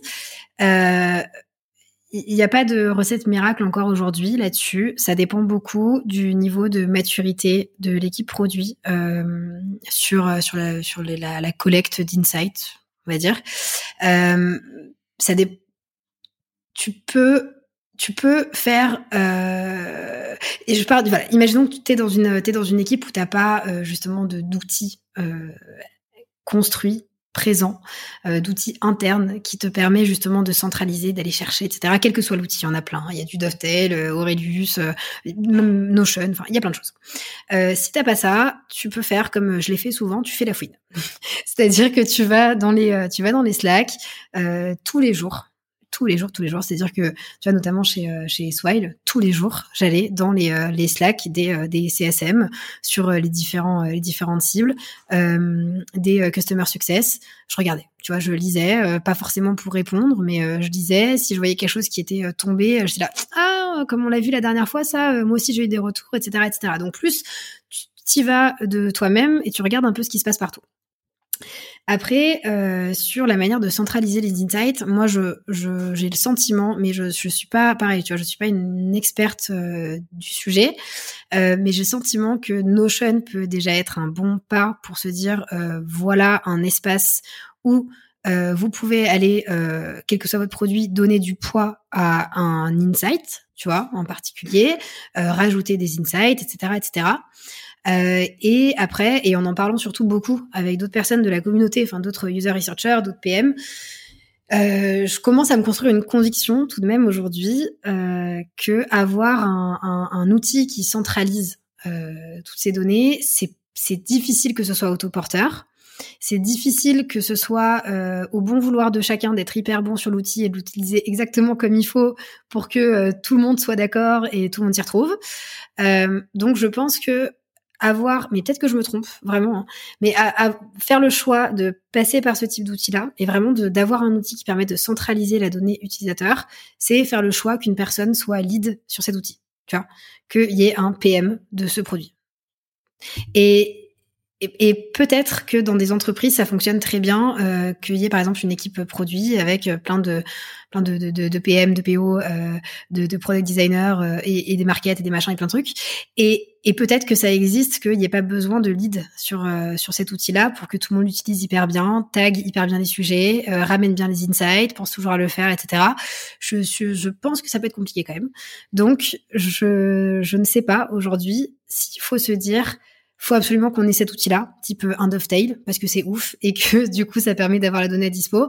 S'il y a personne pour être un peu le maître de tout ça et rappeler les gens à l'ordre et les chauffer et les motiver à bien faire les choses, je sais pas si ça marche ou pas. Tu vois, je ne pourrais pas te dire encore aujourd'hui. Non, mais je pense qu'il n'y a pas de bonne réponse. Je pense qu'on est tous confrontés un peu plus ou moins au même problème et qu'on essaie de plus ou moins réussir à trouver comment faire en fait pour réussir à allier tout ça et à faire que tout le monde travaille ensemble et que tout le monde puisse donner le bon niveau d'information à chacun. Mais tu vois, c'est trop bien. Et en fait, mais peut-être que je me plante, mais tu vois, c'est génial. C'est juste ouf qu'on en parle de plus en plus. Et c'est génial que de plus en plus d'entreprises se disent « Ah, ce serait trop bien qu'on soit équipé d'un truc, d'un espace dans l'entreprise où on a toutes les données utilisateurs. » Bah, trop bien. Mais en fait, j'ai l'impression qu'on a presque loupé une étape en France où on est passé du néant, tu vois, du pas de recherche, etc., à ouais, on va avoir un super outil qui va tout centraliser. Et du coup, on n'a peut-être pas tout coordonné à l'intérieur pour réussir à poser tout ça de manière stable. Donc, j'ai l'impression que parfois, on met un peu la charrue avant les bœufs. Et tu vois, même pour te donner un exemple hyper concret, c'est pour ça que je dis que tu vois, je suis pas experte et moi j'apprends à fond sur le sujet. Tu vois, chez Itch, il y a un an, du coup, enfin en mars dernier, donc on a fait cette grosse discovery et puis on avait décidé de centraliser les insights sur Airtable. Et tu vois, je pense qu'on n'a pas assez bien cadré tout ça. Je pense que j'aurais pu faire 1000 fois mieux sur plein de choses, hein, notamment sur le choix de l'outil. Et là, on va essayer de challenger ça au max et de se poser les bonnes questions pour savoir quel est le meilleur moyen de pouvoir justement mettre à dispo la donnée et que les gens aient envie de l'utiliser et envie de la répertorier, etc. Donc, peut-être pas forcément mettre la charrue avant les bœufs et vraiment se poser les questions de quoi on a besoin, qui va l'utiliser, qu'est-ce qu'il recherche, etc. Tu vois, il y a le cadrage, quoi, comme d'hab, cadrage. Ouais. Je te rejoins vachement là-dessus sur la nécessité de cadrer, d'avoir quelqu'un qui gère ça. Moi, je le vois dans ma boîte, c'est surtout les PM qui font ça, qui ont un outil qui s'appelle ProdPad, ouais. Et elles vont récupérer les informations du CS, elles vont créer des tickets dedans. Parfois, quand on fait des interviews, comme on est toujours ensemble, elles vont créer des tickets. Et en fait, ce qui fait que des fois, quand on arrive sur des sujets de type « Ah, ben on va refaire ça » ou « On va réfléchir à ça », c'est « Ah, attends, il y a déjà ça, ça et ça » qui sont remontés. Et ce que tu disais un peu tout à l'heure, ça va soit nous donner des hypothèses, soit de commencer à nous demander « Ok, est-ce que c'est un retour parmi un retour ou est-ce que c'est un retour qui cache l'iceberg, enfin c'est le sommet de l'iceberg ?» C'est ça. Et en fait, ce qui est en dessous, c'est des dizaines de personnes qui ont le même problème et qui ne nous l'ont jamais dit. Ouais, et non, exactement. Comme tu es freelance, j'imagine que toi, à la fin, tu as quand même un rendu à faire. Et puis même, quand tu fais de la recherche, il y a toujours un rendu à faire pour expliquer aux gens comment c'est, ce qu'on a découvert, comment ça se passe. Mmh. Toi, comment tu fais pour rendre quelque chose une recherche de digeste, parce que ça peut être des tonnes de pages, des slides PowerPoint, enfin tu vois, il y a 15 000 façons de le faire. Comment tu fais pour que ça soit à la fois concis et pertinent? Ouais, pour moi, il y a deux choses, tu vois. Il y a comment tu rends ta slide digeste, parce qu'il y a des personnes, enfin tes slides, moi je passe tout de même, tu vois, sur de la restite discovery, un peu fat, tout ça. Je passe quand même beaucoup par... pas du PowerPoint, hein, du Google Slide quand même. Donc déjà, comment tu rends ça digeste, c'est un premier point. Et il y a aussi comment tu donnes envie aux personnes de t'écouter. Et ça, c'est autre chose. Tu vois, il y a cette notion de storytelling et qui se reflète aussi finalement dans tes slides derrière. Moi, il y a un truc, et c'est marrant parce qu'au final, tu vois, chez Swile notamment, j'ai fait plein... Enfin, en 9 mois, je crois que j'en ai fait 27 ou 30 des research, donc c'est beaucoup. Ouais.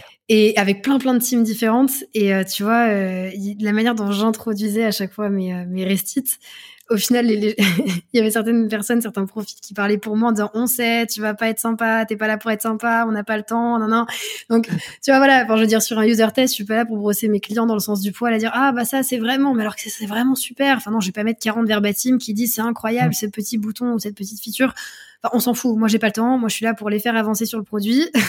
Et tu vois, donc voilà, je leur explique un peu que va pas falloir pleurer, qu'il y a plein de choses, il y a plein de choses qui remontent, il y a plein de choses, il y a des choses qui vont. On en parle en slide principal, tu vois. Enfin, moi, je dis un peu les gros insights et après tu vois, par exemple sur du user test, t'as les gros insights et ensuite tu vas détailler tout ça un peu page à page. Donc ouais, dans les gros insights, je vais leur expliquer ce qui est top et ce qui ajoute, enfin, ce qui a vraiment de la valeur, on va dire, aux yeux de leurs utilisateurs. Génial. Après, c'est bon, quoi, on n'en parle plus, on se concentre sur l'essentiel, qui est voilà ce qui doit être amélioré, tu vois. Donc il y a déjà un petit peu ça où je pense que par ma personnalité, ils savent un petit peu où je veux en venir à chaque fois. Moi, dans la manière dont je construis mes docs de synthèse, je suis pas là pour exposer ma science, tu vois. Comme je te le disais, moi je suis pas un énième avis autour de la table. Limite, on s'en fout de ce que je pense, en fait. Moi, je suis là pour rapporter la voix des utilisateurs de mes clients. Donc, ce qui est intéressant, c'est de nourrir au max, quel que soit le support, par des quotes, des verbatim clients, tu vois. Et c'est ça qui a du poids. Et au final... mais je veux dire, on peut s'arrêter 15 minutes sur une slide, c'est pas sur ce que moi je raconte, hein. C'est sur les petits verbatim que je peux avoir dedans, c'est ça qui a de l'impact, tu vois. Ce qu'on faisait aussi pas mal à l'agence, je l'ai pas fait depuis, mais on faisait beaucoup de clips vidéo, tu vois. sur du user test notamment, au moins t'arrives et je pense que c'est un outil très très fort pour convaincre, tu vois, je sais pas, un CEO, quelqu'un. Tu fais un clip de 2 minutes avec le best-of des moments les plus complexes, on va dire, sur la nav. Ouais, franchement, enfin, voilà, c'est hyper parlant. Et tu vois, enfin, juste on fait parler, enfin, on discute en tant qu'user researcher avec des personnes, des problèmes qu'ils rencontrent sur le produit ou dans la vie ou autre. C'est ça qu'il faut mettre en avant. Voilà. Moi, je suis pas là pour faire une thèse de ce que j'ai compris, quoi. C'est ça, on s'en fout. Donc c'est beaucoup ça et donc ouais, autant sur les docs que je laisse donc en fait pour moi c'était plusieurs, enfin il y avait le moment de la restitution où donc part très fort du storytelling avec une présentation quand même avec beaucoup de verbatim qui viennent étayer les propos que j'apporte. Ensuite je partageais ça avec les vraiment les key insights sur le Slack que j'avais créé, donc User Research, tu vois, notamment chez Swile, et je le repartageais sur les autres Slack des équipes qui pouvaient être intéressées, de près ou de loin, tu vois, en leur disant, mais on s'en parle quand vous voulez, etc., etc. Et après, tu vois, enfin, c'est le genre de sujets qui peuvent très vite retomber, notamment sur des rituels, enfin, tu vois, weekly research. On a l'impression qu'il y a quelque chose qu'on n'a pas fait, ah bah, allez regarder ce qui se passe là, etc., etc. Et au final, ce qui me rassure pas mal, c'est de me dire que, tu vois, je continue à discuter pas mal avec certaines personnes de chez Swile et ils utilisent encore certains des supports, donc je me dis ça fonctionnait assez bien, donc c'est cool. Mais ouais, pour moi, c'est quel que soit le support, faire parler les users, c'est vraiment la matière naturelle, brute, qui est intéressante. L'analyse ensuite, mais c'est vraiment la matière brute qu'il faut garder en tête aussi, je pense. Ça t'arrive aussi parfois de faire des recherches sans discuter avec des utilisateurs? Je pense principalement à l'analyse de vidéos, par exemple, comme Hotjar ou des éléments comme ça. Est-ce que c'est quelque chose que... je sais pas, par exemple, on peut se dire si on veut mettre en place de la recherche utilisateur dans une entreprise, c'est la step 1. Alors oui, tu n'auras pas de verbatim dans ton compte-rendu, mais en fait, tu pourras te rendre compte qu'il y a des problèmes à certains endroits. Est-ce que c'est une première étape? Est-ce que c'est quelque chose... ou faut tout de suite passer à la suite? Qu'est-ce que t'en penses? Non, c'est une première étape. C'est déjà hyper bien. Tu vois, pour moi, toutes ces analyses, ces recordings, enfin, screening, recording, etc., c'est un peu comme, enfin, c'est comme du quanti. Tu vas comprendre du quoi. Tu vas dire, oh putain, il a galéré, à tel et tel endroit. Oh, il y a un pattern, là, c'est marrant, il stresse toujours quand il y a sa pop-up qui arrive. Tu vois, Enfin, ils ont l'air de stresser, en tout cas, parce qu'il a fermé, qu'ils retournent en arrière et qu'ils reprennent du début, tu vois. Donc, ça donne déjà des billes. Non, franchement, c'est déjà une première étape. Je pense qu'on peut rester... Pas suffisant, parce qu'au final, tu vas dire, bon, bah, je sais pas, là, ça a l'air de stresser les gens, mais qu'est-ce qui est attendu? Pourquoi c'est stressant? Qu'est-ce qui fait qu'ils retournent en arrière? Est-ce que c'est juste la pop-up? Est-ce que c'est parce qu'il y a un manque de réassurance autre part sur la page? Est-ce que c'est... Enfin, tu vois, ça peut être plein de choses. Ouais. En fait, c'est un bon élément pour appuyer les verbatim que tu vas avoir ensuite. Ouais, tout à fait. Et tu vois, le screen recording, ce qui est cool, c'est que moi, j'en faisais beaucoup d'analyses aussi. Enfin, beaucoup. Je pense qu'il y a... Tu peux t'en tourner quand même un bon nombre, tu vois. Indéfiniment, ouais. Ouais, et en fait, il y avait des moments clés, tu vois, encore une fois, notamment chez Swile, il y avait des moments clés quand même dans le mois pour les RH, par rapport à la gestion des TR, des titres resto. Et donc, c'était intéressant pour moi d'aller regarder, tu vois, sur ces moments clés, qu'est-ce qui se passe, tu vois, qu'est-ce qu'elles font sur la plateforme, etc., etc. Et donc, franchement, c'est une première pierre et c'est même une bonne pierre déjà à partager aux équipes et à dire, allez jeter un petit coup d'œil, regardez ce qui se passe, peut-être, vous voyez, c'est le sujet qu'on a abordé la dernière fois, donc oui, on a vu 5 utilisateurs, c'est peut-être pas beaucoup, on avait ça, et là, regardez, il y a 20 records qui montrent la même chose, il y a vraiment un axe à creuser, enfin, donc c'est une très très bonne combinaison avec du quali, et c'est déjà un très très bon pas franchi d'intégrer ça, quoi, et de prendre du temps pour les regarder, et le problème, c'est que c'est très chronophage quand même d'avoir ce type d'outil. Je confirme. Ouais. J'ai une dernière question pour toi. Tu as commencé à faire du freelancing en janvier 2020. Ouais. Donc, on va dire que 2 mois après, rencontrer des utilisateurs physiquement, c'était mort. Ouais. On a pour habitude de dire qu'il vaut mieux rencontrer ses utilisateurs et ses clients en vrai pour bien comprendre un peu comment ils utilisent la plateforme, les mettre dans le bon environnement, pouvoir discuter, les mettre à l'aise, etc. Est-ce qu'avec l'apparition du Covid et tout ce qui en a suivi, est-ce que tu as ressenti des changements et des évolutions dans ton métier ? Alors, deux choses. Je ne peux être que d'accord avec ce que tu dis quand on parle de test utilisateur. Parce que c'est hyper intéressant de voir la personne physiquement et ses réactions quand elle est confrontée au produit ou au service. Ça, je pense qu'on a beaucoup perdu avec le Covid là-dessus, tu vois. Très rarement... Enfin, si même tu fais des tests utilisateurs par un outil de partage d'écran, tu vas pouvoir voir le visage de la personne, mais tu peux pas... Il y a beaucoup de choses en moins que tu captes, donc là, je suis d'accord, c'est dommage. Néanmoins, sur la partie plus discovery, je pense pas que ce soit un frein. Pareil, je pense qu'il y a des personnes qui seront pas forcément d'accord sur ce point, mais passer par téléphone ou par visio, je trouve que ça va très bien pour de la discovery. Déjà, c'est très pertinent sur du B2B. Je connais pas ou peu de clients B2B qui sont OK pour se déplacer, faire une heure d'interview, partir. Donc, c'est juste génial d'avoir le téléphone ou un petit partage d'écran pour avoir... J'avais plus en tête aussi l'inverse où c'est toi qui peux te déplacer chez toi. Et... Ah, mais imagine le temps que ça prend, tu vois. Enfin, si... tu vois, c'est compliqué. Ça veut dire que... Enfin, tu vois, je prends un exemple tout bête, hein, Agicap. Si Agicap devait faire de la research et aller chez les clients à chaque fois, t'en fais max 2 par jour, du coup. Et donc, ta disco, tu l'as fait en... Bah, non, je te pose la question parce que tu vois, moi, par exemple, travaillant dans le médical, je me rends compte que si tu vas pas voir les clients, si tu vas pas dans les hôpitaux, tu perds un petit peu cette ambiance de...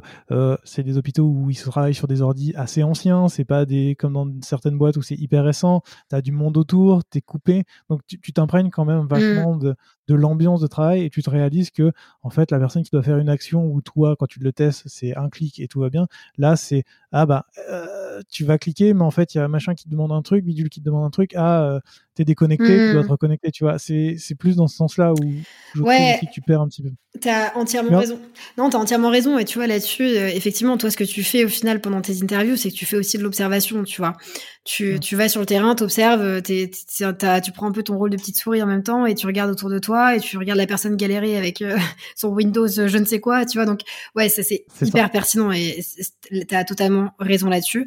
Je pense que sur ce point, je dissocie juste un petit peu plus, tu vois, vraiment la partie discussion de la partie observation. Mais t'as entièrement raison, tu vois, en ayant bossé notamment avec des boîtes comme Point P, tu vois, les matériaux de construction. Interviewer un artisan par téléphone et voir la réalité de son métier, c'est quand même pas du tout la même chose, vraiment. Donc là-dessus, je suis totalement d'accord avec toi. Mais ça n'empêche que je ne pense pas que le Covid ait beaucoup transformé le métier d'un point de vue discovery. Je pense que ça a été beaucoup plus simple finalement d'avoir des personnes dispo parce que tout le monde est chez soi et que du coup c'est beaucoup moins complexe, tu vois, de se cacher dans un autre bureau pour passer un appel pas professionnel, tu vois, enfin voilà. Donc ça aide beaucoup. Et après, je pense qu'il y a un effort de modération qui est beaucoup plus intense quand t'es à distance que quand t'es en physique. Et donc c'est beaucoup plus fatigant d'un point de vue user, enfin du point de vue du user researcher, parce qu'il faut stimuler à fond, il faut verbaliser, mais alors enfin faire verbaliser 2 fois plus, parce que justement au téléphone tu vois pas, tu comprends pas les silences de la même manière que tu les comprends quand t'es en face à face. Donc voilà, donc il y a plus d'efforts, mais c'est pas impossible de faire de la user research du tout. Et après voilà, je pense que, et un conseil que je peux donner beaucoup pour limiter les freins là-dessus, c'est de s'adapter au maximum à la personne qu'on a en face, que ce soit du B2B ou du B2C, de l'utilisateur en face, je veux dire. C'est-à-dire poser la question, comment vous voulez que je vous joigne ? Est-ce que c'est mieux le téléphone ? Est-ce que c'est mieux le partage d'écran ? Est-ce qu'on passe par votre outil, par mon outil ? Voilà, on va dire de simplifier au max le process, c'est hyper important. Parce qu'on est d'abord tous être forcés d'être surdigitalisés là, on n'est pas tous experts là-dessus, donc ouais, s'adapter au max à ce qui est possible et voilà, mais être 2 fois, 3 fois, 10 fois plus attentif à tous les signaux que l'utilisateur peut donner, que ce soit verbal ou pas, quoi. C'est genre, on revient à ce qu'on disait tout à l'heure de l'importance d'être aussi accompagné avec d'autres personnes pour pouvoir t'aider à faire ça, pour que ça prenne moins d'énergie et que tu puisses tout va. Exactement. Roxane, on a passé quasiment 1h30 ensemble à parler de user research et on en arrive à la fin de cet épisode. Avant qu'on se quitte, est-ce que tu as des ressources à nous partager ? Ouais, alors, faut savoir que moi, je suis pas une grande lectrice, déjà, voilà. J'aime pas les tableaux Excel, je suis pas une grande lectrice, si on va retenir de ce podcast.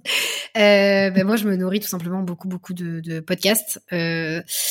J'ai Product Squad, évidemment, d'Axel Soria, que j'adore, enfin, autant le podcast que la personne, donc Product Squad, j'ai toujours eu des personnes hyper inspirantes sur chaque épisode.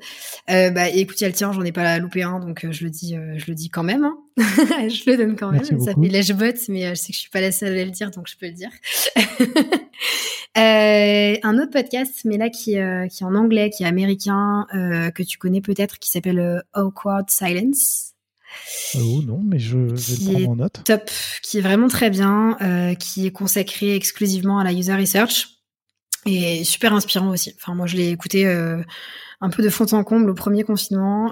J'avais beaucoup d'épisodes à rattraper. Il est top. Et après, d'un point de vue un peu plus... pas forcément design, toujours sur du podcast, mais des choses qui m'inspirent à fond. Génération Do It Yourself, Phoenix, les chèques mentionne très bien. Je sais pas si tu connais, mais hyper inspirant. Ouais.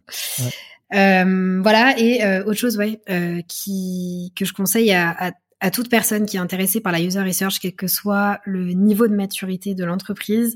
Il y a une personne qui s'appelle Lucky Primadani, qui est user researcher chez Flixbus et qui était la première user researcher à arriver chez Flixbus, et puis ils sont pas mal maintenant.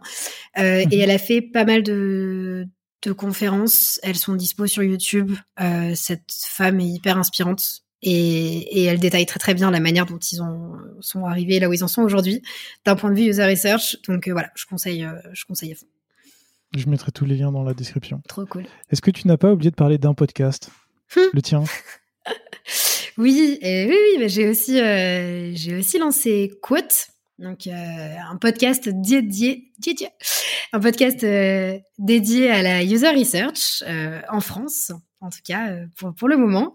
Donc, ouais, j'ai lancé Quote il y a un tout petit mois de ça. Le deuxième épisode est sorti. J'ai eu la chance d'avoir Mathilde, donc de chez Payfit, et France, qui est CPO chez Tandems pour le moment. Plein d'autres personnes arrivent bientôt. Mais ouais, merci, merci de me faire le mentionner. J'avais zappé. Ouais, je t'en prie, je mettrai aussi le lien dans la description pour les gens qui veulent aller écouter tes épisodes. Roxane, s'il y a des gens qui veulent te contacter, on les renvoie vers quelle plateforme ? LinkedIn, je réponds hyper vite, je suis tout le temps connectée dessus, donc Roxane Lacotte, vous me trouverez facilement, ouais. Je mettrai ton profil aussi dans la description, comme ça, ça sera beaucoup plus simple. Ça roule. Et même, en tout cas, merci beaucoup pour le temps que tu m'as consacré, Roxane, et tout ce que tu nous as appris, et puis à très bientôt. Je t'en prie, merci beaucoup à toi, c'était trop chouette. Merci. Ciao, salut. Merci d'avoir écouté cet épisode jusqu'au bout.